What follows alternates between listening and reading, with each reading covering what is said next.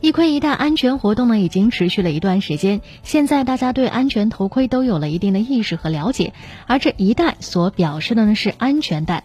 那我们在节目当中也是说过，那今天还是来说说这个一带的话题。之前呢，我们直播苏州也说过，安全带也要定期检查下，如果出现毛边或者是断裂，尤其是比较严重的交通事故后。一定要更换掉它，而和安全带配套的卡扣，车主们平时肯定不会太过在意。其实呢，这卡扣也要不定期的检查下。首先，每次戴安全带的时候，一定要扣牢卡扣。扣上以后呢，大家最好能养成习惯去拉一下，看看金属片是否会脱离，要确保卡紧才有效。另外，业内吴先生表示，大家一定要去观察下卡扣是否有裂纹、变形或者是损坏的情况。如果出现，那也要及时更换。而出现这样的情况，是因为有几种原因造成的。一个呢，就是说在我们车里受到了重力之后。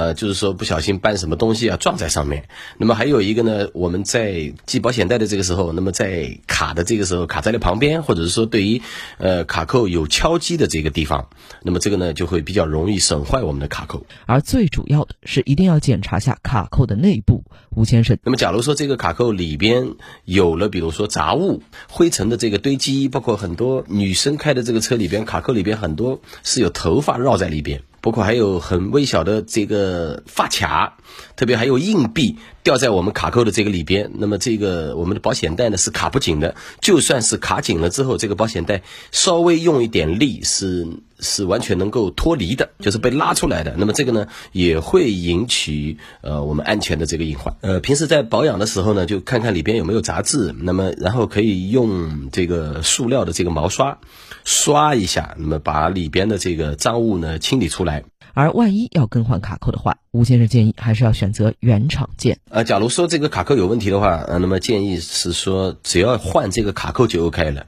哪个卡扣有问题就换哪一个，这个价格应该是在四五百左右。那么这个最好是用原厂件，而且是带原厂标的。那么保险带呢，另外再再查一下这个保险带的金属插片和。